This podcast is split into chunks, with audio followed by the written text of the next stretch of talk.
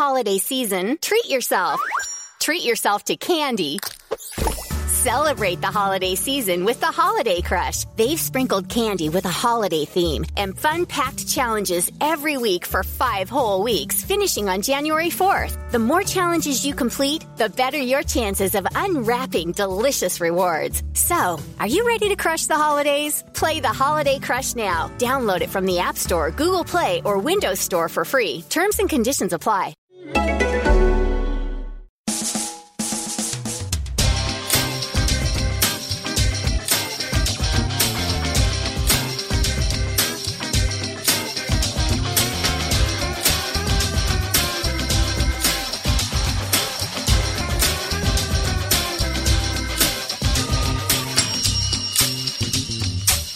Hello there, welcome to a brand new Arseblog Arsecast right here on arseblog.com. How are you? What a week. What a week it's been. Goodness gracious me.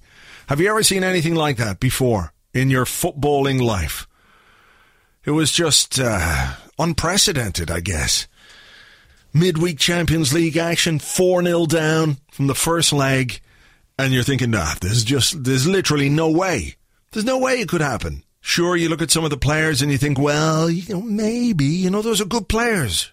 Really good players in some cases, and you're thinking, well, I suppose it's possible, but you know, the, the odds, the likelihood of it is so slim that you don't even, you don't even really give it any, uh, real consideration beyond like, okay, sometimes, sometimes a miracle can happen.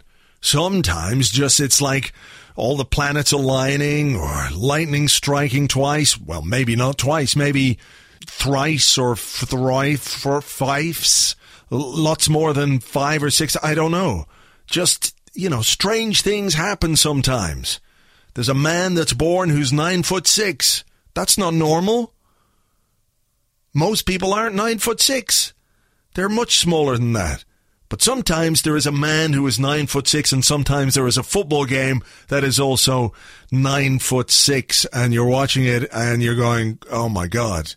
I mean, when when Giroud got the opening goal in the first couple of minutes, I was thinking, "Ooh, you know, that's a bit tasty. That that'll uh, that'll wake them up a bit, remind them that they're in a game." And just before half time, then a bit of good fortune, I guess you'd have to say, when the the own goal went in off Mats Hummels' arse. I don't think there's any way that Aaron Ramsey's shot was going in. I think it was heading more for the corner flag than the top of the net. But, you know, the keeper's left wrong footed. And then just after halftime, Ramsey himself, he gets a goal. There's a guy who's been like the butt of so much criticism for, for ages and ages and ages. And he pulls off a goal like that. I mean, you run from basically your own box straight through the midfield. I mean, he's not a guy who's blessed with the, the greatest of pace, but just sometimes when you get the momentum, you push it past the defenders and the the finish, waiting and waiting for the goalkeeper to get closer and closer and then just, you know, clipping it over him like that. Oh my goodness, just sublime. And you're thinking, we've got 40 minutes here plus injury time to get the other goal, to get maybe two goals to put us through. And then,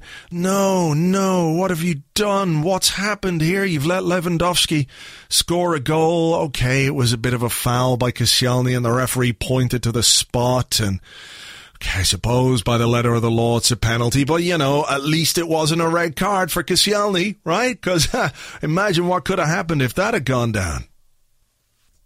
And you're thinking, okay, well, look, we gave it a good go. We gave it a good lash. 3 1 on the night. We've restored some pride. Uh, you know, at the very least, we can hold our heads up high at this exit. And then these last these last five minutes, I mean, Jesus Christ, Alexis Sanchez, free kick into the top corner, and okay, sure, it was a bit of a dive from Theo Walcott. He's not normally that kind of guy. He's not normally that kind of player. And he was on a yellow card as well. So it was a bit of a risk.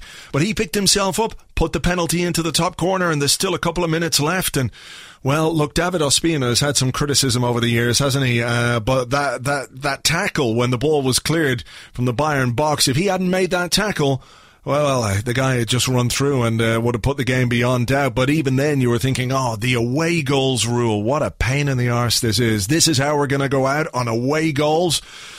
But then, bit of midfield magic from Granit Xhaka clips the ball into the box, and who's there?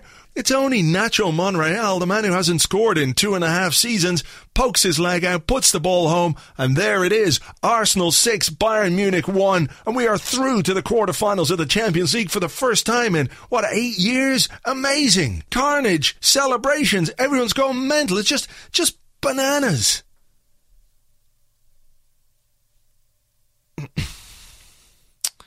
you know, I, I prefer that world, the one that, that I just invented, to, to the real world. And I know, you know, that we're living in this computer simulation. It's obvious at this point. I know I've mentioned this before, but somebody must have the cheat codes.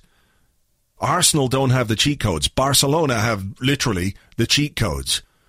Instead of getting battered 10-2 on aggregate, you know, we could have been could have been enjoying the greatest comeback of all time, but uh but there you go. It was nice while it lasted for 4 minutes of meaningless audio. Look, um it is what it is. It has been a a week in which uh, our inability to compete at this level and with the big teams and with one of the best teams in Europe was brought into very, very sharp focus. We weren't anywhere near good enough in the first game. I think the first game obviously is where it was lost. Any complaints that we might have about the refereeing, etc., etc., are only valid in the context of that second game. You know, we might have won it. We might have won it one 0 or two one, or maybe we'd we'd have got a draw or something. But you know, it would have been better, of course, than being uh, slapped around five one for the second game in succession by Bayern Munich. And there really is no greater indicator of problems at a football club than what happens on the pitch. They can be glossed over for a little while. They can be they can be hidden from time to time, but you know what's happened over the last number of weeks when our title challenge was over within the space of a week or 10 days. What chance we had in Europe was gone in the first leg, even at 2-1, 3-1, you know, we could have come back to the Emirates and tried to, to win a game 2-0, which wouldn't necessarily have been beyond us, or you would have hoped it wouldn't be beyond us, but of course we, we fell to pieces in that first leg, and after Koscielny went off, we fell to pieces in the second leg, and, uh, there was just a lack of organisation, a lack of intelligence about the way we played in both those games, and we've been shown up, really, uh, as a football team, as a football club, I guess, in the Champions League, the big stage, everyone's watching. And you know the people I felt most sorry for? Gazprom. All the money that they've selflessly put into sponsoring the Champions League, and they're expecting competitive games between the top teams in Europe, and, and Arsenal haven't been able to provide that for them. So sorry to the, the good, kind people at Gazprom, who only have football's best interests at heart. We've let you down. We won't do it again. No, we will. We will. That's what. That's what we do. We'll we let people down. Not just the fans or the supporters, but you, the sponsors. The most important thing about football. Just a moment's silence there for for Gazprom. But look, hasn't been great from an Arsenal point of view. It hasn't been great for any of us to watch. Hasn't been great for the manager. Hasn't been great for the players. Hasn't been great for uh, the majority shareholder, the chief executive. Um, and we're going to talk about those guys uh, in, a little bit. We're also going to talk uh, about the Lincoln City game coming up this weekend. We have an FA Cup game against a non-league side, a quarter final. It's a bit of an occasion, maybe not so much for us, but for them. And there's been so little focus on it because everything else is going on. Everybody's f- so full of ire and angst about what's happening. But we're gonna we're gonna talk about that game, and it's going to be another uh, fairly lengthy show. We've got three guests for you today as well, so uh, plenty of listening uh, to get you through whatever it is that you're trying to get through, whether it's work or a dog walk or a gym or just basically lying on your arse on the sofa listening to a podcast. It's all in here for you between now and the end of the show. And also, I'll give you the winner of the uh, the Super Kickoff football game as well. I'll give you that a bit later on. Thank you for all your entries there. Now, uh, first, to talk about Bayern Munich, to talk about Kroenke and Wenger and Gazidis and everything else that's going on, a man who's been uh, watching it at close quarters and writing about it this week as well for the Evening Standard, James Olley, Welcome to the show. L- let's start with the Bayern game because uh, for 53 minutes it was quite positive. Arsenal had played well, they'd taken the lead, they had chances. Then there's a red card, and everything went to pieces. It was almost like a, a microcosm of the last six weeks of Arsenal season within 90 minutes. Yeah, and it's you know twice Laurent Koscielny leaves the field and twice Arsenal capitulate. Um, uh, look, I mean they, they, started the game about as well as they could have done. Really, I thought they pushed Bayern back, and um, I thought Theo Walcott deserved his goal, particularly in the first half. He was at the heart of everything that was good, really. And um, and you sort of thought at half time that the worst case scenario here is they're going to restore a little bit of pride. And I know we've, we've been down the road of glorious failure a few times before, but at least there was going to be a sort of morale boosting. Um, victory that give them a bit of a kick for the domestic running. But um, as has been the case so often in the past, uh, a moment of adversity strikes and they don't know how to react. There's no ability to either keep the ball for five minutes and just clear their heads or just show a bit of intelligence, a bit of game management. I suppose it's difficult the, from the point of view that obviously they had a mountain to climb in terms of the tie from you know before a ball was kicked mm. um, last night. But still, you know, to fall away as they did, it was it was uh, it, it, was just every goal that went in was a sort of dagger to Arsenal's heart. I think after uh, you know the final sort of half an hour or so, it was it was. Um, it was a real shame to see how they unravelled once again. Mm. It was kind of it was hard to watch in ways because you would hope that after, let's say, the, the, the, previous game against Bayern, when they let in some goals and you were thinking, just dig in, be a bit more uh, defensively stable, try and keep the scoreline down and give yourself a chance. You know, they, they went looking for goals that they didn't need to get in the circumstances uh, on Tuesday night. They were pointless. There was no need to to go gung ho. But it seems that that's really the only way that they know how to play. That the idea of of defending or the idea of just trying to make it difficult for the opposition, as you said, didn't even enter their heads there's a you're right. There's a there's a sort of default setting about this team that um, I mean I remember in, in in the Allianz when it was three one and they were rocking and you could tell you know it was it was it was starting to really run away from them. I, I tweeted out at the time to say this is where the players need to realise that three one is not actually a terrible result. Okay, it's a defeat. Yes, it's a bad night, but this is a 180 minute tie. You don't have to try. I mean, okay, if you end up pulling back to three two, fantastic. But get out of there with a chance of keeping the second leg, you know, alive and giving yourself a, a, a real live shot at making it through to the quarterfinals. But as we've seen so many times in the past, I mean, the ultimate example of that was probably Monaco when, mm. you know, they, they, scored that goal right at the end. Again, a 2 1 defeat is a bad result on the night, but that goal gave them a, a little bit more of a, uh, of a foothold in the second leg, but they poured forward in search of an equaliser, got caught, conceded the third goal, and they, and you know and it killed them in the tie.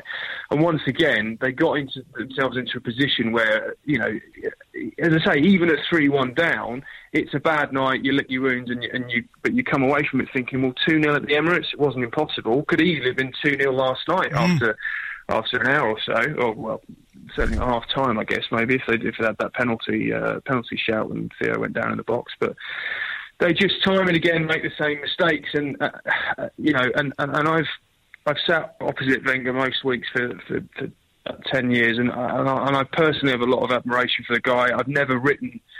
Wenger out because I, have never believed it. I don't think until maybe the last few weeks. It, it, you run out of reasons to to defend him because ultimately he's the constant. Yeah. And these mistakes are made by different players, different teams with, okay, not a great turnover in terms of backroom staff, but different assistant managers, different owners, different chief executives in the last sort of 10 years or so. These are the mistakes yeah. that keep happening, and he is the one constant. And, and really, all roads point back to him, and that, and, and that I think is why we're where we are. Yeah, and it is, it feels it does feel as if we're at a, a, tipping point, and I know that there have been moments in the past before where where things have felt as if, well, this could go um, in a fairly clinical direction. You know, I think back to that game when was it Alex Oxlade Chamberlain? He took off and and uh, put Andre Arshavin on, and the stadium was singing, and you were thinking, wow maybe this is the moment, maybe this is where things turn around. But, you know, the game against Liverpool, for example, was one where you wanted the team to be able to show that there was some fight to it. The game against Bayern was a chance to restore some pride. There was no real chance of going through unless something remarkable had happened.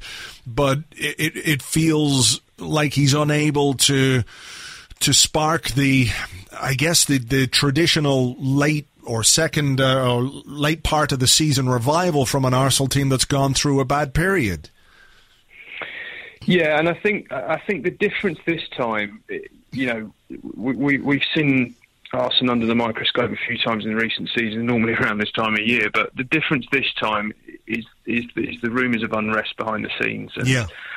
Uh, you know that okay. We, you've had players in the past. You, you all listen to the Fabregas, Nasri, Van Persie, who forced their way out, and there's been a bit of animosity there. And probably near the end, they've they've fallen out with a few players, but it's generally been sort of kept under wraps. This is now a situation where um, you know he's essentially fallen out with his best player, and there are quite a few of the other players in the squad who aren't really happy with the way that Alexis and to a lesser extent Mesut Ozil have been conducting themselves recently think you know you speak to people around the place and they sort of suggest that these two are um, sort of isolating themselves a little bit, a little bit loners really in terms of um, bonding with the rest of the squad, despite all of those pictures that you see on Instagram and Twitter of them all, you know, laughing and joking together on a night out. That's very much um, the exception that proves mm. the rule, if you like. Um, increasingly so, as results have taken a downturn, and and um, that I think is the most alarming aspect of it for me because we all know that the, the, the board structure is, is, is, such that they won't put any pressure on, on us and they won't hold him to account as a, in a sort of conventional power structure as most other clubs operate. And I think still, even though the fan um, vitriol is, is, is, is, growing, I don't think it's reached the point yet where people want to see him hounded out because of everything, of course, he's done for the club, particularly in his first decade in charge. So yeah. the key factor for me now is if he can't if he can't unite the players, if he can't bring the players together and they're not all fighting in the same direction, then I don't I don't know what he's got left to recommend him. Really, he's just a guy who's sort of um, you know running on the fumes of the past, and and, and it's it, there's nothing currently. They're outside the top four at the moment. They look further away than winning the Champions League than than they have done in a long, long time. Okay, the FA Cup you know, is, is still on, and you know, a, a third third trophy in four years in that competition, I suppose, is is a, is a one measure of success. But would second place and, and the FA Cup be enough to appease the fans? Could could they paint that as progress? Mm. You'd, you'd, struggle really. I might just come back to the board thing in a minute, but just going back to Alexis Sanchez and, and Mesut Ozil. I mean, he obviously had in his own mind a very good reason to discipline Alexis Sanchez by leaving him out of a game that he knew as a manager was critically important for him, that he needed his team to win, and he knows that every time that that Arsenal don't win, all the focus is on him and his future and everything else. I mean, does it speak to the dynamic within the squad or the football club at this moment in time that he wasn't really he didn't have a great deal of conviction when he did it. You know, he left him out of the starting lineup, but by half time was sending him on in, in a way to say, please help us save this game. Um, that perhaps the authority isn't there or the power shift is such or his dependence on Alexis Sanchez as a player is such that he can't properly discipline him the way that he might feel he could have with another player, for example. I think I think the, the issue here is that uh, Alexis's attitude has caused one or two problems in the camp recently. Now, I, you know, you can you can. There are various examples of this across the newspapers. Um, of, of, instances where he's ruffled a few feathers, but the, the, the broad premise is this: his his behaviour has, has caused consternation among one or two others in the squad. When you've seen, I mean, you've seen him publicly berate you know other uh, teammates in when they've misplaced passes or given the ball away or, or you know played the wrong ball or whatever it may be. Um, that has, over time, I think, ruffled a few feathers. And, I, and my reading of this is that I think Arsene thought, I'm going to side with the with the majority here, and I'm going to try and, in, in, for the sake of unity, I'm going to say essentially to Alexis, no one player is bigger than the club the team needs to come together. We need we need eleven to, to perform here and get us a result at Anfield. One guy, as good as Alexis is, and he, he, you know in the early part of the season he was he was magnificent. In particular, you know he won't win this game on his own. We mm. need we need a collective sort of action here. So. I think he sided with, with, with the rest of the squad, if you like, in that respect. And he thought, right, well, you know, go and show me a performance, go and deliver without him. And time and again, when he's shown great faith in this group of players, they've let him down. You yeah. know, and, and he. I have one of the reasons why I have so much admiration for Arsene is that he doesn't he doesn't ever ball his players out in public. Maybe he should. Maybe he should be a bit more critical of them in public. But he absorbs so much of the criticism himself and yet these players have let him down. I mean, that, that first half display, you, you can talk about uh, at Anfield. I'm talking about. You can talk about tactics. You can talk about team selection, whatever you like. They didn't work hard enough. They got out fought all over the pitch. And that, I'm sorry, isn't good enough if you play for, well, if you play for any professional club, but particularly for Arsenal in that kind of game, away from home, knowing what was at stake, and particularly knowing the backdrop of the situation where you know, Arsenal had taken a stand by dropping his best player to say to the rest of them, look, if you if you if you if you think the inference is that he's criticising you because you're not good enough, go and prove him wrong. And they didn't. Mm. And the fact is, he then had to bring his best player on at half time to try and salvage it. So the message kind of probably got lost in the, in the whole melee. I mean, does that in itself not tell a, a, a story about the way things are?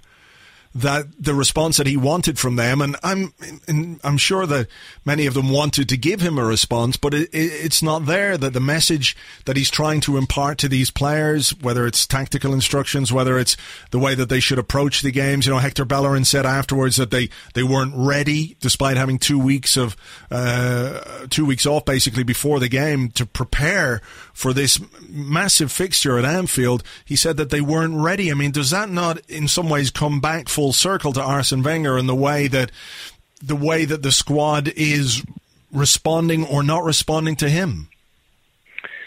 It's hard to, to, to say something like this of a manager who was, was an innovator, in, you know, when he first arrived in this country and, and you know, really revolutionised the club in terms of its infrastructure and, and, the way they prepared for matches and managed themselves throughout the season. But yes, it, it, it can only reflect back on the manager. At any other club, at any other club, if there was this consistent record of, pl- of, players basically turning up in first halves as if they weren't ready or as if they didn't quite know their roles, mm. or a bit kind of rabbit in headlights, you know, you think of that Liverpool game, you think of the Bournemouth game away from home, which is one of the worst first halves I think I've ever seen from Arsenal in the whole time covering them. You know, they, I mean, it was it was embar- it was, it was an embarrassment, mm. really. Um, and uh, you know, and he's Arsenal's not hid from it in the sense of he said the players weren't physically ready or they weren't, you know, mentally switched on or whatever phrase he, he chooses to use. And you just think, well, why? What? What? You know, this is a guy who advocates a winter break, and yet he then complains about having 12 days off in the middle of the season. uh, yeah. It doesn't make any sense to me. You know, this they had plenty of time, as you say, to, to just get some energy back in their legs. This wasn't a this wasn't, you know, when people talk about the sort of habitual February, March fall off, this wasn't a January that was overloaded with games for them, actually. And, they, and they've had a bit of time just by virtue of the quirks of the fixture list this season and being out of the EFL Cup, of course, as well, to, to just actually get some, some energy back into their bodies and, and really be able to, to go full pelt into these matches. And mm. the fact that they're not responding for him, I mean, t- I think tactically things are looking a little bit dated. I think there just needs to be a fresh voice in there.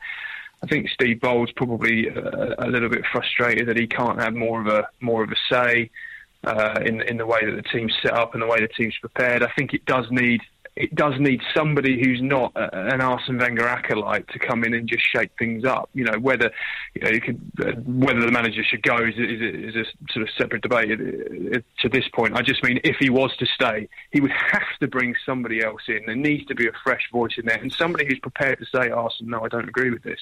Yeah. Actually, if you thought about this, the difference between Arsene and Sir Alex Ferguson.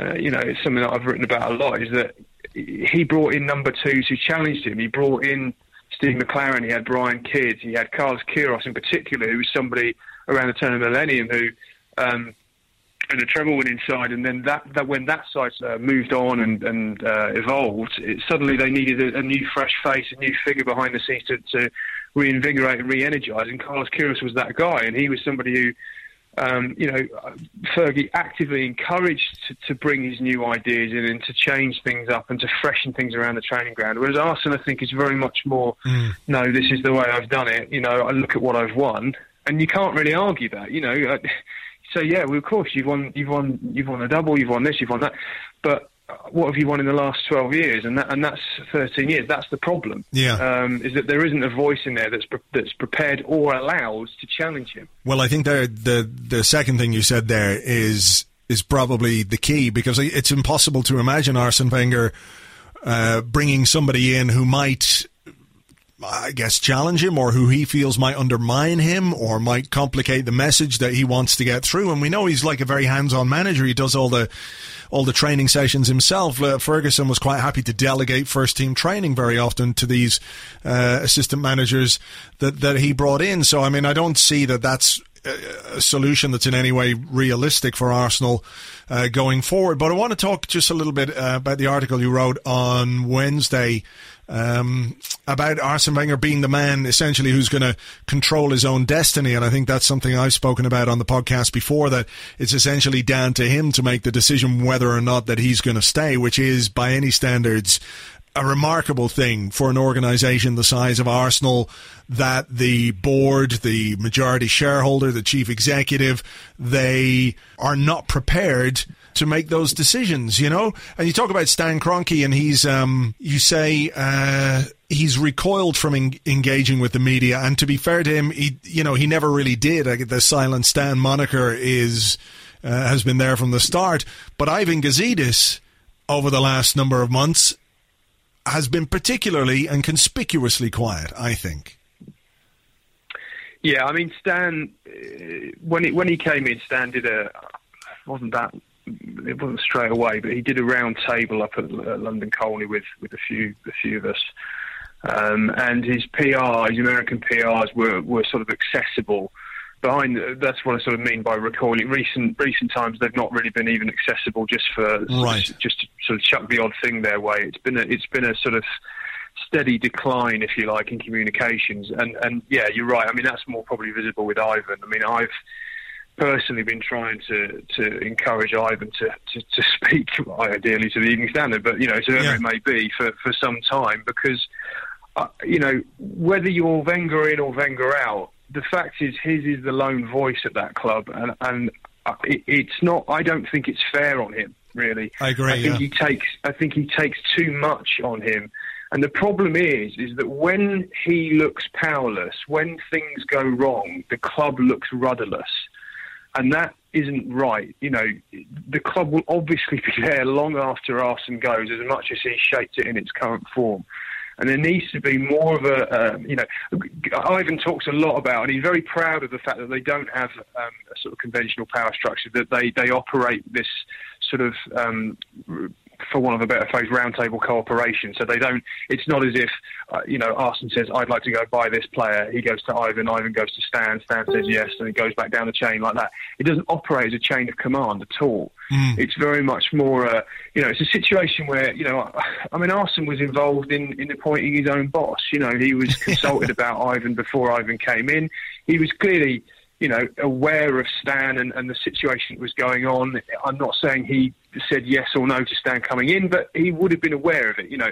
And Stan came in very much predicated upon the idea of paying complete deference on the football side to Arsene. So he's not about to come in and just say, well, okay, actually, now I've decided I know a lot about football. He's quite open that he doesn't really know a lot about the game in terms of, you know, understanding, pinpointing particular players or managers. He, he, doesn't have a clear vision of, of that sort of thing. And, and, and Arsene's quite happy to operate in that vacuum because it gives him the freedom and the license to go and do what he wants. But there needs to come a point where somebody has to be uh, support, either come out and explain why he, he's worth a, a new two-year deal, or come out and explain the, the reasons why and, and, the judgments that are going to be uh, made against him between now and the end of the season. Because at the moment, it's just Arsene, just uh, a sort of lone voice in this sea of negativity, and he's getting overwhelmed by it. Mm. And as I say, whether you like him or you don't, he, you're not hearing from anyone else. And this, it's just not, it's not how a club should be run. There should be somebody else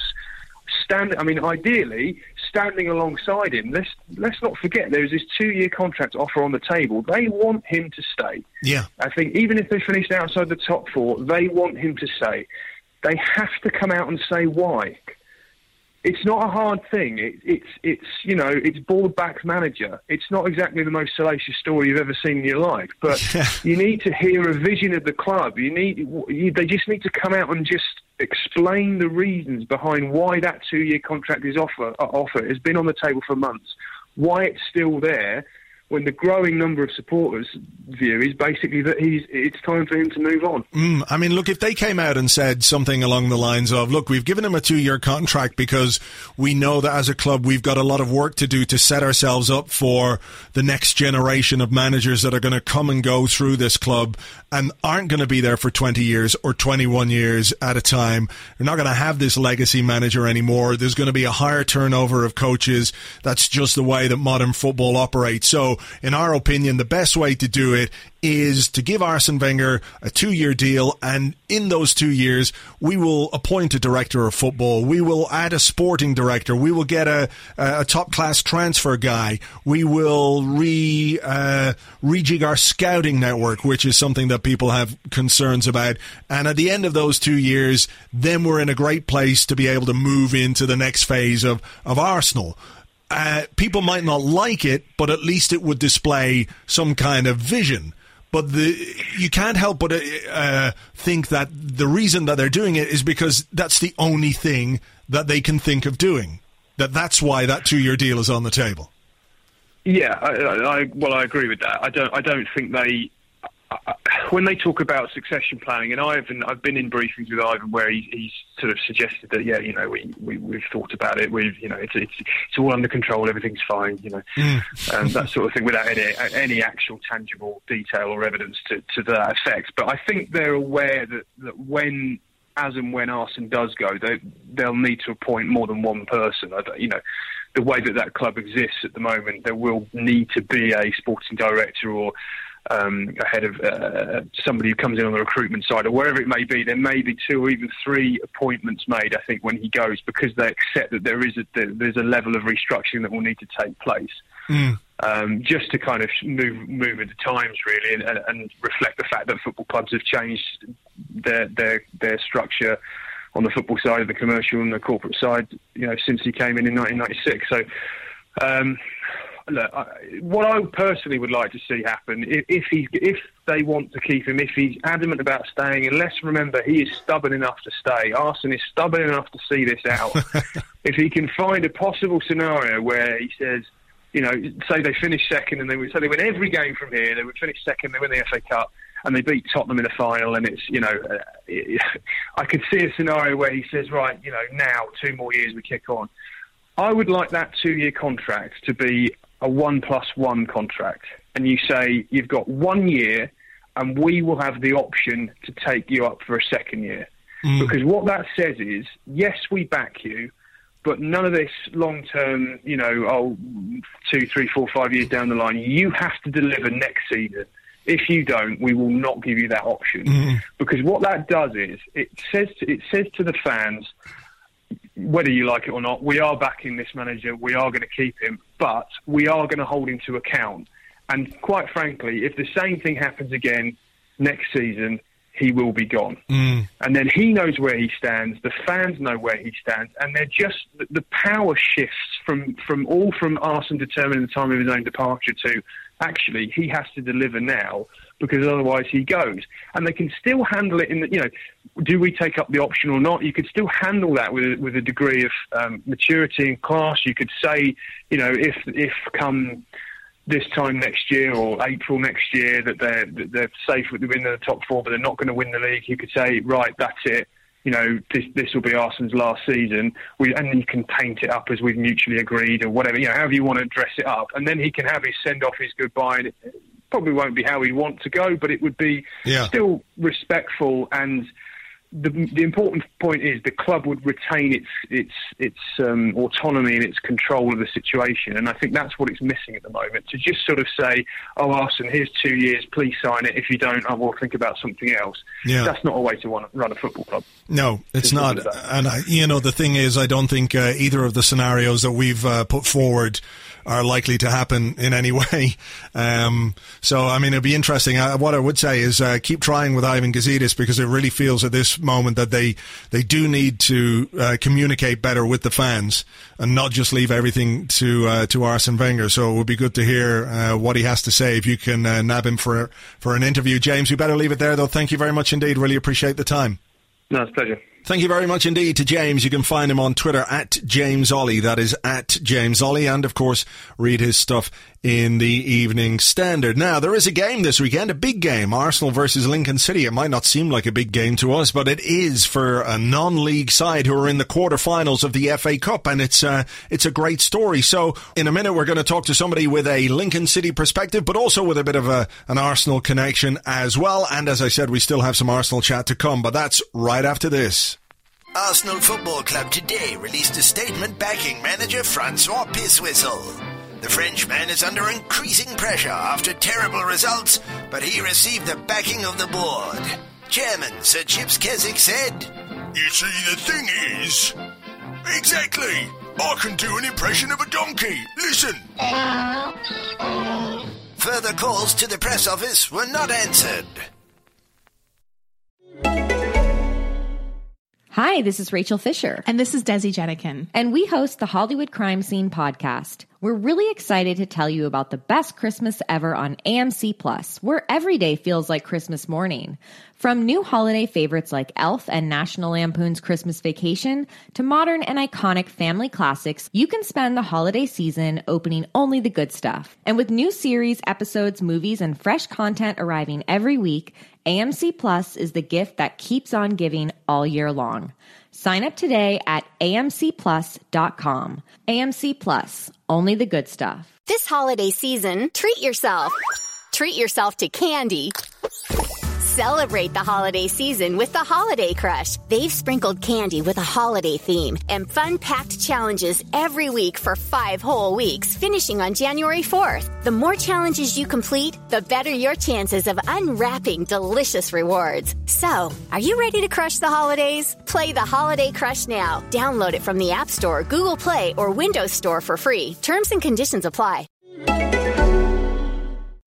Right, it's Arsenal versus Lincoln City in the FA Cup on Saturday. To my knowledge, and uh, to the best of my recollection, this will be the first time that we have ever faced a non-league side this far, this deep into the tournament. It's been an amazing run for Lincoln City, a team that are in the uh, in the National League. Uh, they've beaten some big opposition along the way to get there, and it's going to be uh, a fantastic day uh, for all concerned. So, to get a bit of perspective on that, I'm joined now by Richie Bates. And Richie, you are the media manager uh, at Lincoln City. I'm commercial director, but close, Andrew. Okay, commercial director. All right, that's fine. Geez, what a way to start. Anyway, the other part of this, the other part of this is that you are you're also an Arsenal fan. Yes, massive Arsenal fan. So uh, regular listener, Andrew. So uh, in particular on the uh, Monday episodes with you and James. Love it. So okay. uh, the only problem is over the last couple of months, due to our cup run, I've uh, missed out a little bit. Well, so, uh, yeah, yeah, but I've been listening last last year or two years. So uh, yeah, it's fantastic uh, job you guys do. Oh, well, thank you very much, and glad to have you on the show. And obviously, it's an amazing thing for me to be able to talk to the commercial director of Lincoln City before a game because the idea of Arsenal versus Lincoln City is uh, no, I won't say absurd, but it's unlikely that Lincoln are going to progress as far as they have uh, in the FA Cup and to beat the opposition that you've beaten along the way. Oldham, yeah, Ipswich, yeah. Brighton, a Premier League team in the last round. In the fifth round, you beat yeah. Burnley. I mean, everybody there must be on an amazing high. Yeah, I mean, it's not just the club, it's the whole city. Um, it's just been encapsulated by the FA Cup run. Um, and then obviously we're top of the National League at the moment, which is fantastic, and we're in the semi-final of the FA Trophy as well. Um, so the city and the club are on a massive high, um, and to be honest, we obviously to the players, but the uh, management duo of, of uh, Danny and Nicky Cowley are just they're just absolutely fantastic guys, um, and an absolutely fantastic manager. So can't speak highly enough of them, and they've transformed this club as soon as they came in. So uh, can't speak highly enough of them. How long have they been there? I mean, this is obviously the the fruits of a good bit of work, I would imagine. Yeah, that's it. Yeah, they came in. Um, I think it was about first of June, something like that. That they uh, they started work here, and as soon as they started, you could see that there was there was something special about them. Um, that there was an aura about them. I've been around managers before, and there was just something about them um, you could just see that we was going to go places. So I joined about six months before Danny and Nicky, um, and you could see that there was potential here. But them two coming in has just totally transformed the club. Uh, well, obviously that's evident in the in the results that you've gotten. The fact that you're in the the quarterfinals of the FA Cup and you're about to face Arsenal at the Emirates Stadium. Um, you know, too often I think uh, the media are dismissive of the FA Cup. You know, we know it's lost some of its luster in the last number of years, but it was quite yeah. a shame, I thought, uh, this week when Arsene Wenger had his press conference ostensibly to talk about this game because of things that are going on at Arsenal at the moment. There was no question at all about the game against Lincoln and how, in some ways, it really encapsulates what is the magic of the cup. That a, a yeah, club from the lower it. leagues can can get this far and enjoy uh, a, a game at a stadium like the Emirates against a team like Arsenal, and who knows what might happen.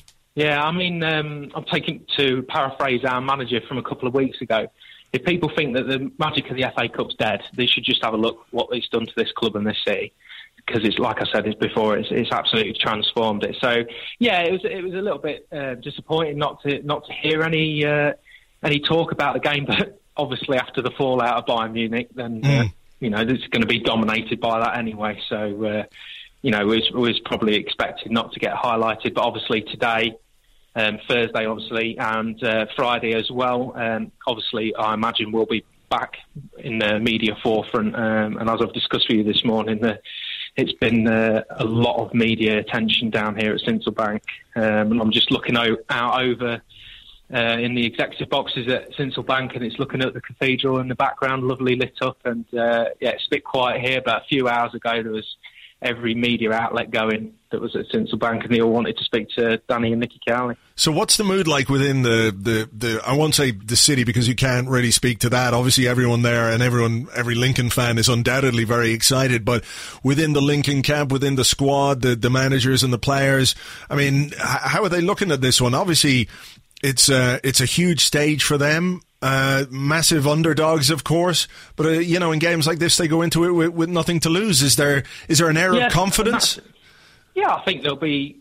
I think that they're, confident in any challenge they take on, and that, and that obviously comes from the management duo of, uh, of Danny and Nicky. But um, yeah, you know, they do realise that they're playing the Arsenal, um, and they and they are from Lincoln City. But like I said, I, I, they're not going into it in a negative mindset. They're going in um, and it's 11 against 11 and anything can happen. And we've seen that over the years in the FA Cup and obviously this season with us. So they won't be fearful of anyone at all. Um, and some of the uh, some of the players are obviously the ones that I'm close with, we spoke to this morning. They're just really excited to go.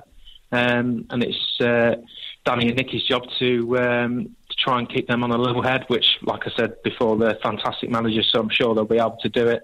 Um, but we've got to try and concentrate on the league as well, um, because it's only two that come out of the National League into League Two, so that's mm. a difficult challenge to try and keep the players motivated for that. And then next week we've got two legs of the semi-final in the FA Trophy against York City as well, which is the local derby for us. Um, so there's a lot of fixture congestion at the moment, obviously because of the two cup runs. But um, like I said, the, the guys here are doing a, a brilliant job um, to to go for three trophies at once. Really, sure. so it's uh, yeah, they're doing a brilliant job at the moment. All right. Well, look, I can't, I can't say that I know a huge amount about Lincoln City from a footballing point of view, and I obviously don't want you uh, to compromise your position there by telling me how they're going to play sure. and, and what the tactics are and, and who's playing and uh, you know. But what, what what can we expect from Lincoln? What is the style of football that has been so successful this season? I'd say it was mixed, um, so they can they can combat against any sort of aerial or, or a passing team. I'd say, like I said, it, I'd, I'd, say it was quite a mixed team, and they they're good at the majority of things. Um, the best compliment I can play, pay uh, pay to um, the club here is that they're, they're a real team. Um, I know it's a bit of a cliche, but there's a mm. real togetherness with this group of players. It's quite a young group, but they've got um, great experience added in there as well. Um, Jamie McCombe being one who's played at really high level. Um, Jimmy Walker, who's a goalkeeping coach, he played at West Ham and unfortunately Spurs. Um, so he's he's he's got a, a, great pedigree as well. And it's just like I said, there's a real togetherness about the players and, and the backroom staff as well. Um, they're a small, tight knit group. Um, and like I said, I couldn't compliment them enough. That there's just the real fighters, Andrew. That's the that's the biggest thing about them. Yeah, um, they're a very solid team. Um, and Danny Nicky, uh, you know, have, have encapsulated the team themselves and, and re-energised them. So, uh, so yeah, it should be a really, really good game. I think. I don't think it'll be a foregone conclusion in any in any matters at all. Right, so, not, not the um, way yeah, Ar- I'm really excited. not the way Arsenal are playing at the moment as well. Um, oh God! I mean, I um, I walked out when Koscielny got sent off, so I'm a terrible loser. But as soon as he got sent off, that was it. That was, my head had gone. Well, look, tell me, are there any uh, just uh, very quickly any any standout players, any danger men that we should keep an eye on? I mean, has there been a hero through this cup run that that uh, could Um, make a name for himself again? Not not a specific hero, but because I wouldn't want to downgrade any of the players. I think Sure, it's been a, okay. a team effort, and that's the way that Danny and Nicky always look at it. It's a team effort. Um, Matt Rhead is one that'll always flag up because he's a big old school number nine, but he's got fantastic touch, um, and he's a great lad as well. So uh, Matt Rhead's one to look out for, um, and he's the big number nine. So Arsenal fans should should fear him. He's a bit of a Kevin Davies. Oh, right, yeah. Uh, hopefully So, not with the uh, same that- elbows.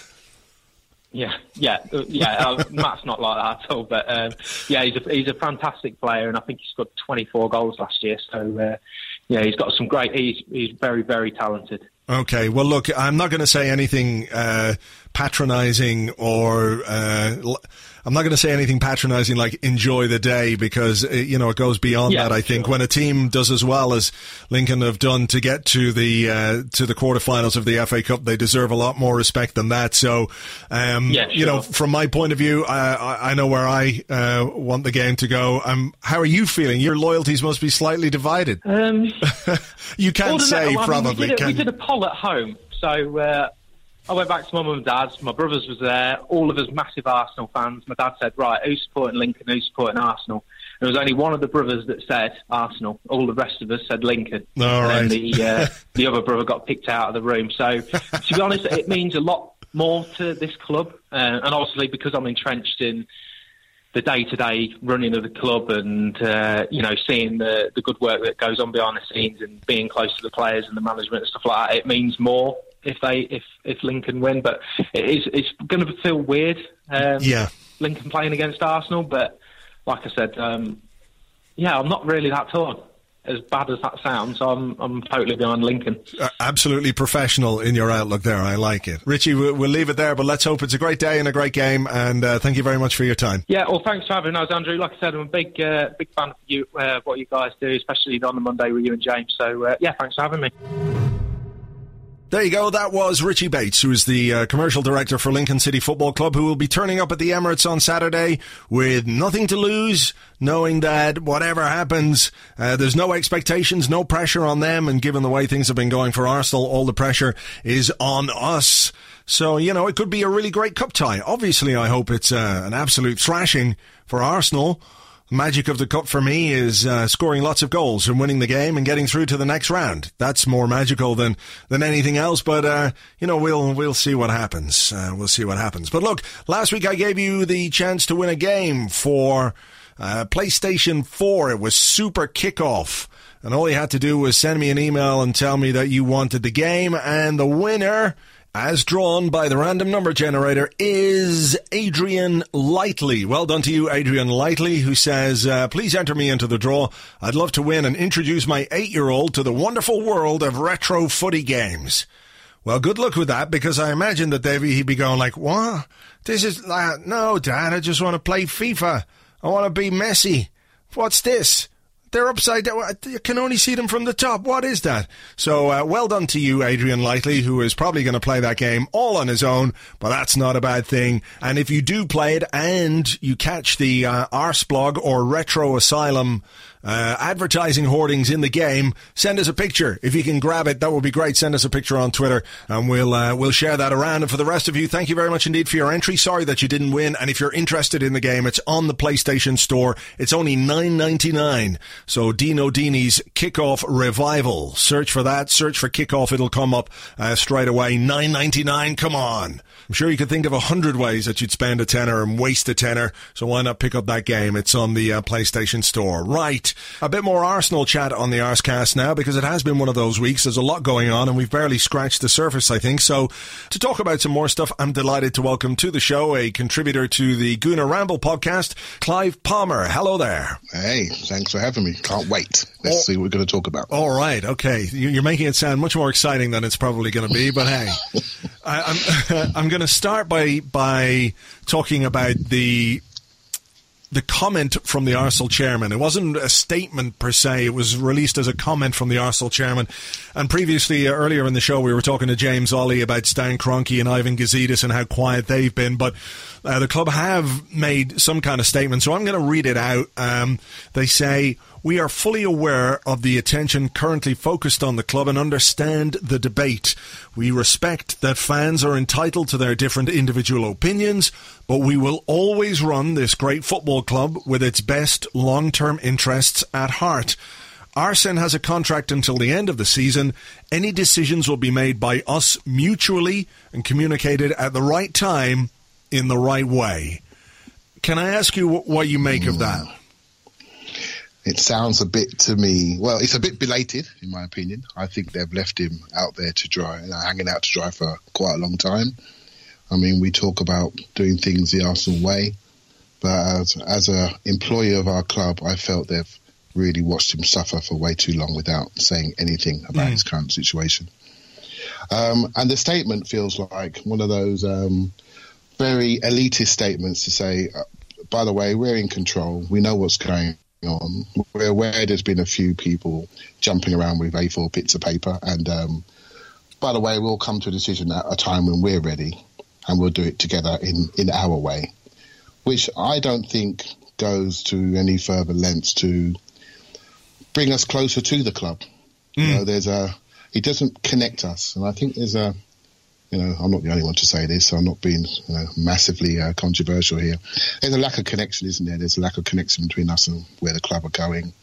The expectation gap is getting is getting larger, and there's a level of opaqueness and a, and a lack of clear strategy coming from the club.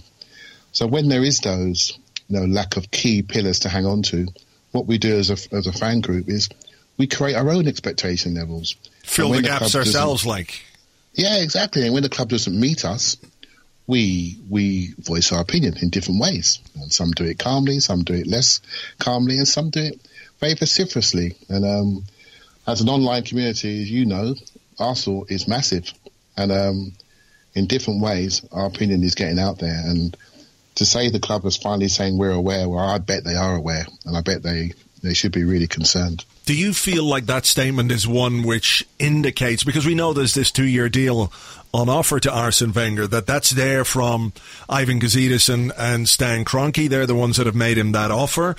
Um, does it feel to you like they're saying, look, the future is decided, but we're aware of how tetchy things are at this moment in time? We're aware that announcing what the future is going to be wouldn't go down particularly well at this moment in time. So we're going to hold fire. And when things pick up a little bit, which they, you know, inevitably do with Arsenal, we have these little troughs and then we peak again and everyone will feel a bit better about things, you know, when we win a few games, that then it's the time when they're going to, they're going to announce that the, the future is what it, what the present is. Yeah, I think they're trying to manage the moment, right? They know that we're going through a, a bit of turmoil they're trying to manage the moment because you know the most important thing is the next game, and um, they're trying to get calm things down just a touch to say calm this down. Let's get the next win. We have a little break, and then we've got another game coming up. So I think they're just trying to manage the moment. You can look at the statement two different ways. You can say.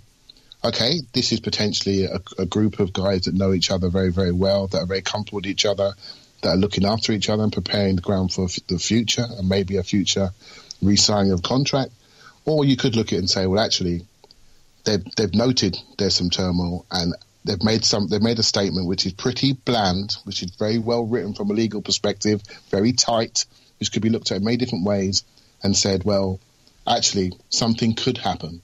That gives enough for people who think potentially he may stay, and also enough for people who think maybe the time's coming when he could go, yeah. without actually committing either way. Right, so it just leaves us further debate and further conversations mm. amongst ourselves.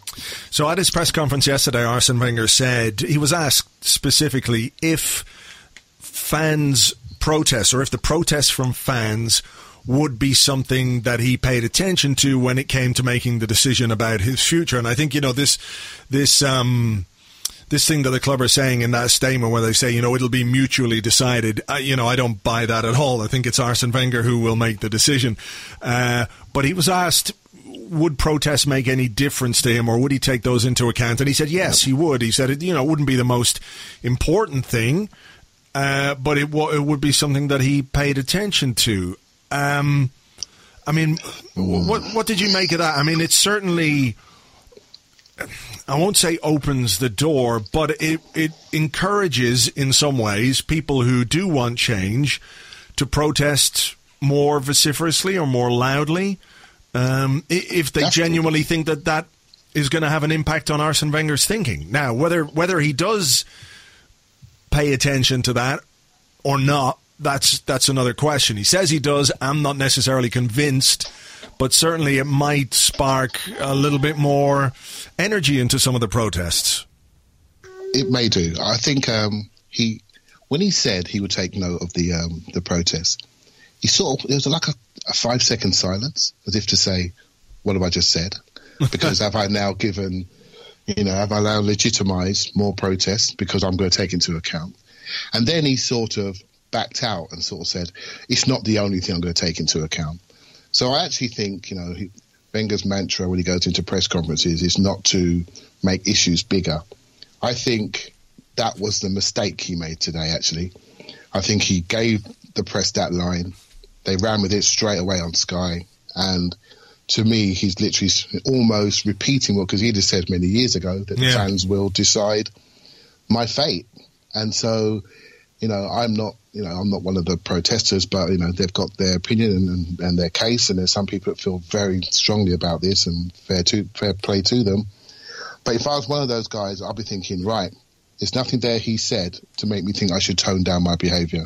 In fact, I can see these protests potentially growing at the weekend. Yeah, and look, it, it is down to what's happening on the pitch, isn't it? Because protests, they strike a chord with people much more easily. They resonate when results have been as bad as they've been over the last uh, number of weeks. Obviously, what happened against Bayern Munich in both games, Chelsea and Watford. You know, it's it's been a difficult time for the club, so it's it's easy for those protests to uh, to reach people. Whereas if the team is performing better than it is, it's it's a bit more difficult, and that's the challenge that he's got, isn't it? To sort of quiet down the complaints which aren't just based on those games as a sort of weight of uh, uh, weight with regards to the whole football side of things. He's got to get his team performing again. He has, and maybe know, we have been here before. We've been through slumps before. We've been through points where we felt this is it. This is the moment where there's going to be some change. But then something always happens, and we bounce back, and a few good results, and, and then the pain goes away, and we continue. And I've been trying to think back through myself and think, what's different this time? And I think what what's slightly different is the is maybe the potential what's happening in the dressing room. I think previously nothing ever came out. It was just results weren't good. We didn't like the manager for a short period. Results got better. We moved on. We we normally wanted more players. We got more players. We, we're sort of happy to continue. But this time we're seeing some real turmoil amongst the players. Mm. And that's the difference. You know, we're seeing dressing room splits potentially.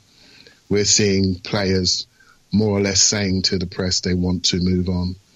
And one of the biggest things for me when I look at the team, I mean, we win games, we lose games, but I always want Arsenal to be a place where people want to be. I always want it to be a place where you know, the employer of choice, when there's a good young player comes available, we're the place they want to come to. We, I, you know, if we want to get someone like, say, for example, an Aubameyang, do you think a player like that would want to come to Arsenal right now? Mm. No, no way. Mm. Why would you trust your career to this environment, to this culture?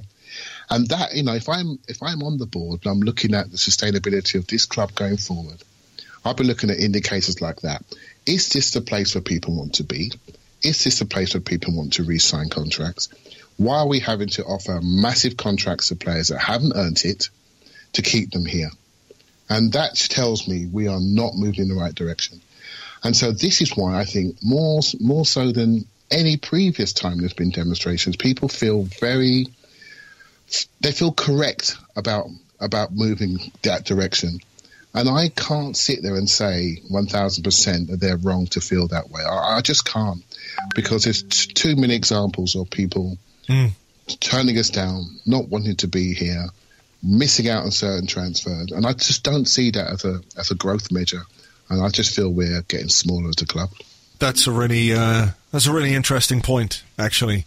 You know, when you talk about the uh, the whole environment, like you know, uh, he spoke at his uh, press conference about the the kid at Monaco, Kylian Mbappe, and you're going. Uh, he's talking about him being the next Thierry Henry, and it's exciting to think of a player that could be the next Thierry Henry. Uh, you know, and Arsene Wenger obviously knew Thierry Henry as an 18 year old and is looking at this kid and seeing similarities and it goes off in your mind oh my god imagine imagine if you know and then you're going well of all the choices that that guy has got coming to him this summer if he decides to leave Monaco you know do you do you join a club where the manager has just about held on to his job despite fan pressure? Do you join a club where Alexis Sanchez has decided that he wants to leave? Mesut Ozil perhaps has decided that he wants to leave. And even what I find um, maybe a little bit more worrying than, than Ozil and, and Sanchez is that someone like Alex Oxlade-Chamberlain, Yeah. it's clear that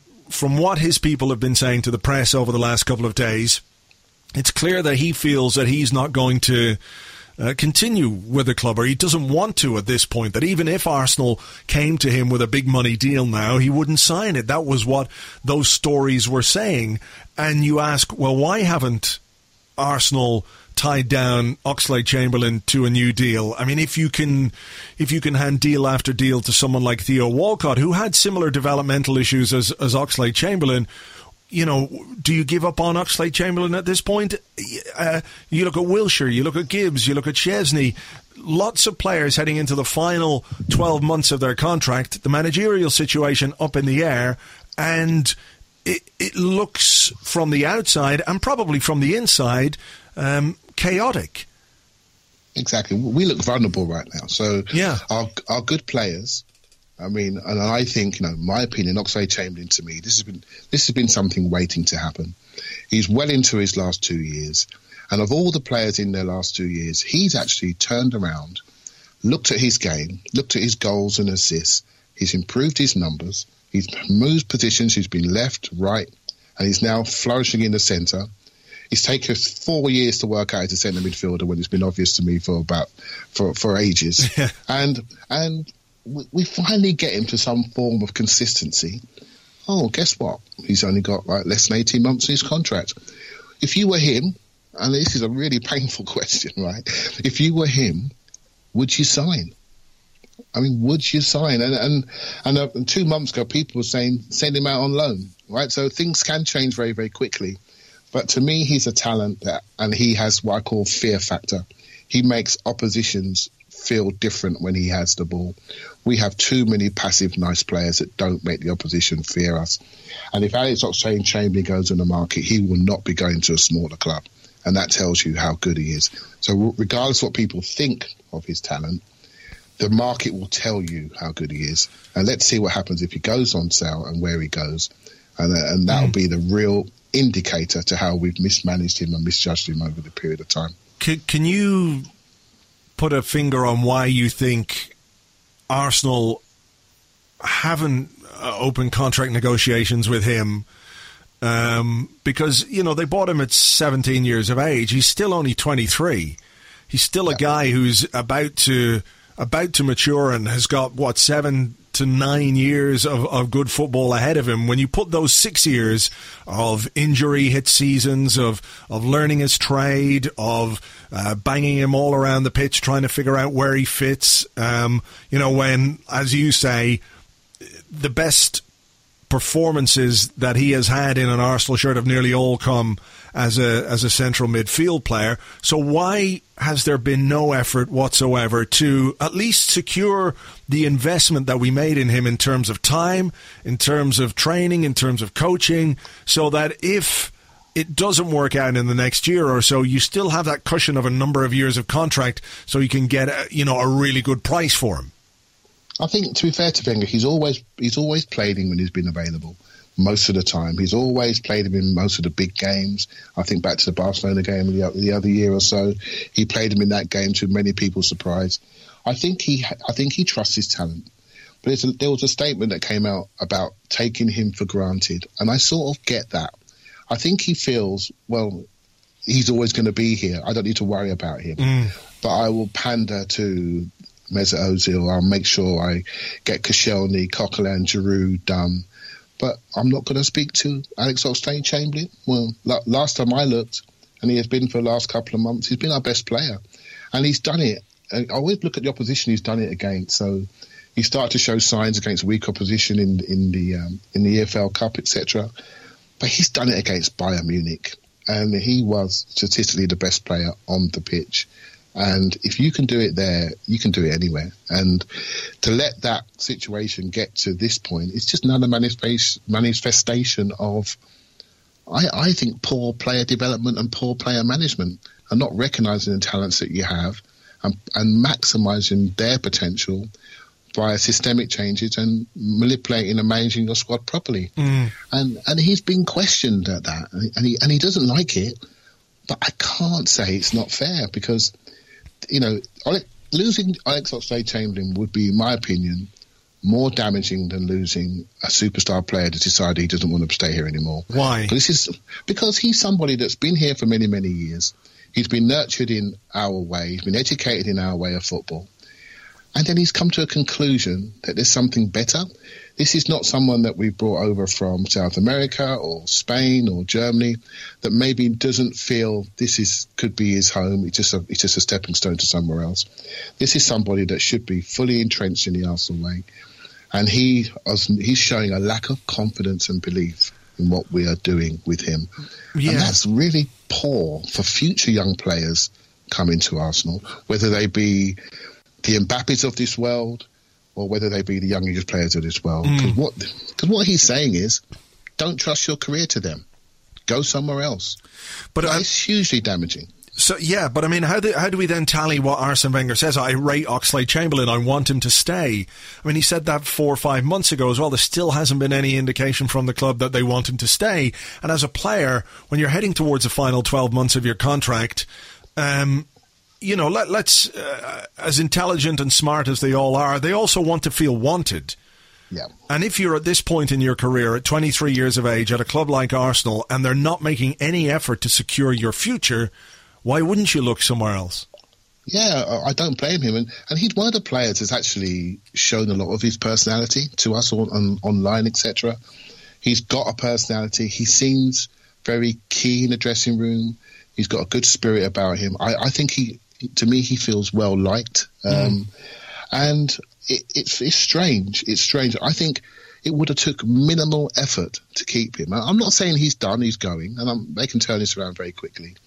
But I don't think it would take him much to keep him. Just put your arm around him and tell him that he's a good player and, and give him the money that he deserves.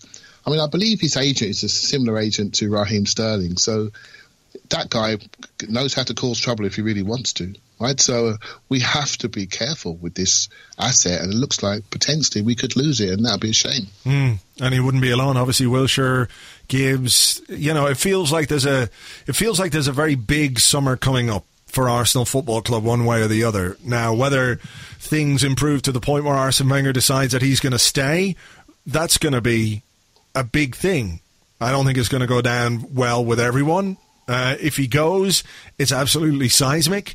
The work that has to be done to put in place uh, a replacement, not just a replacement manager, but the structures uh, that need to be put in place behind the scenes. The director of football, the sporting director, the transfer fixer, the scouting department, all these things that will need to be uh, upgraded uh, for the club to flourish in, in, in the new uh, in the new footballing uh, landscape that we exist in, you know, and then on top of that, you've got the two superstar players whose futures are absolutely up in the air. I think, uh, you know, if I had to put any money on it now, I'd put money on Sanchez going and Mesut Ozil, who I would have been more confident about three or four months ago. Now I would also be leaning towards out all these players uh, heading towards 12 months left of their contract. There are still issues with the team that need to be worked out. There's a midfield that needs to happen. You know, we're, we're heading for a, a, a busy time, one way or the other. Yeah, there's not many positives there. And, and we're coming to a, a massive, what I call people renewal period. And we're probably a couple of years overdue, actually. We've got a very heavy squad. We kept a lot of players on way too long, in my opinion, and we haven't renewed our people. And we haven't renewed our coaches. We haven't renewed our sporting structure. So all we have is this one guy doing three or four jobs. And it was quite interesting in the press conference yesterday. They were talking about the academy director and they asked him, Are you going to be part of that process? And he straight away bristled and said, Yes. Yeah. As if to say, Well, why wouldn't I be? Yeah, but why should he be? I mean, this is an appointment that should that should be made to exist long beyond Arsene Wenger. I mean, look, if he wants to have his his uh, his input on it, I guess if he you know knows people in football, I don't think it's necessarily a bad thing. But yeah, but it's sort of an indicator, isn't it, of the people that say he does too many jobs at us, and also right an indicator that he, you know, his his in terms of his own mind, the future for him isn't away from Arsenal. Exactly. I mean, he just went straight away. He flicked into his default behaviour and just said yes. And I, I'm looking at this, and and I, I like the analytical side of the game and the coaching side of the game, and I yearn for a coach to be on the sideline that has to win, that cares about every single yard on the football pitch, rather than cares about every single pound in the boardroom mm. and strategic direction. And that's what I yearn for. I, I, I worry a little bit that Wenger sees himself as so central because that tells me that the club that we all love may not be as strong people wise and structure wise without him. You know, no one ever thinks that maybe he wants to stay because he knows there's nothing else there. Is that his fault? Is that the club's fault? I don't see too many, apart from that short statement, I don't see too many other people standing by his side supporting him. They're just leaving him there. And I, I worry about the, structure and the vulnerability and the and the size of our club. I think it's almost a little bit like Emperor's clothes, and we're dependent on one man. And that single point of failure is staring us in the face. I would love to see a different sporting structure. We have a good corporate structure, but a sporting structure. And I'd love to see a renewal of our coaches and people around the sporting side of things to reset our mentality, because that's what I think we need.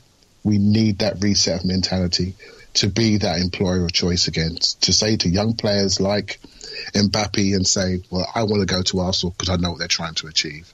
I know they want to win. I trust my career with that club.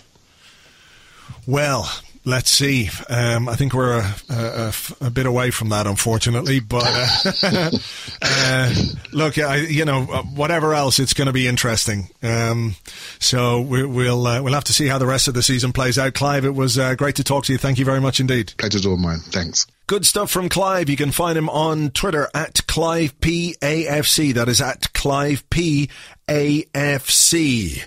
So, what are we left with? A game against Lincoln City tomorrow, an FA Cup quarter final, a chance to get to Wembley. Even though I think Wembley for a for an FA Cup semi final is a big plate of shit. That's what it is. Should only be the final that's played at Wembley. Have the semi-finals in neutral grounds the way they used to, but of course the uh, the commercial people, the marketing people, the uh, people that sell fireworks to Wembley. They're the ones that make the decisions these days, but uh, we're getting ahead of ourselves. We do have to win this game against Lincoln City. And ordinarily, I would say this is probably going to be a routine win, but um, when it comes to Arsenal right now, anything that happened would not be a surprise to me. There is no scenario in a game or off the pitch or at board level or with the manager or with any player that could occur that would make me go, oh my God. It just, there's nothing. Anything at all could happen, and I would just simply accept that as part and parcel of being an Arsenal fan now. So I'm not going to make any predictions. I'm pretty sure we've got enough in our locker to uh, to do away with another non-league side like we did uh, in the last round, and you know, on an actual football pitch, that might suit us a bit better too. Um, so we'll just have to wait and see. I, I hope that's the case. the idea of anything other than that is just, it's uh, ludicrous and absurd. But then, as I said, that would be the life of Arsenal. That would be what Arsenal can do to you and to me and to everybody else. So, uh, so we'll see. But anyway, whatever happens, James and I will be here on Monday to uh, to look back on it all with an Arscast extra. Hopefully, we've got you know some goals and a good win, and uh, maybe I don't know when the semi final draw is taking place. Um, uh, I should just have a quick Google around there and just see if I can find that out. Maybe we'll know on Monday morning. So FA Cup draw take place. Uh. Okay. Uh, it seems to be taking place on the BBC on Monday, Monday evening, because uh, Chelsea and Manchester United are hopefully going to kick the ever loving shit out of each other uh, on Monday evening, and one of those teams will go through. And after that game, I think uh, the FA Cup uh, semi final draw is. So we'll know on Monday night who we're going to play in the semi final if we get to the semi final. Yes. All right, folks. Uh, have yourselves a great weekend. Thank you as ever for listening. Remember, you can subscribe in your favorite podcasting app. Just search for Arsblog or Arscast. Subscribe and get every episode as soon as it is released. Subscribe in iTunes. Please give us a rating or a review in iTunes. That would be very helpful. It helps us up the iTunes charts and gives us a bit more visibility. And obviously, the more people that are listening, the better. And you can also find all the uh, episodes and all the archives on our ACAST page, which is acast.com forward slash arsblog. That's acast.com forward slash arsblog. Um, have a great weekend. I'll catch you on the next one. Until then, cheers. Bye bye.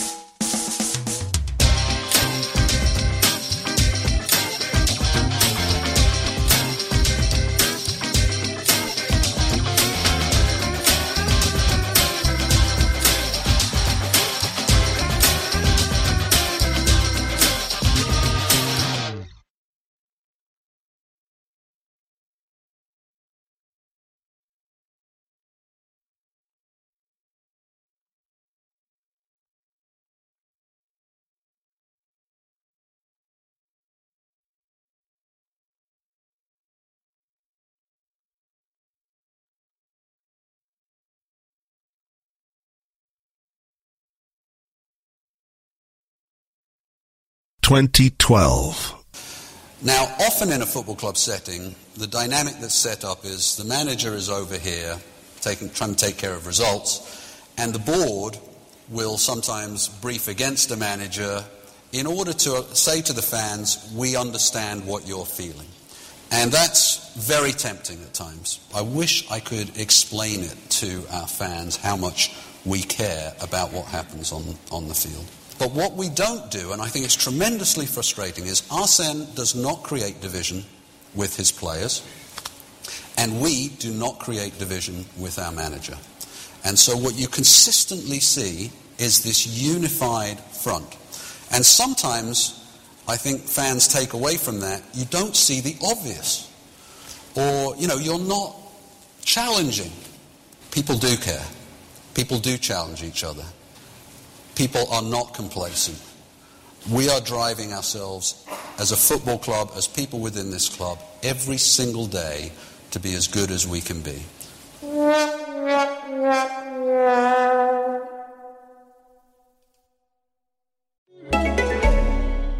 This holiday season, treat yourself.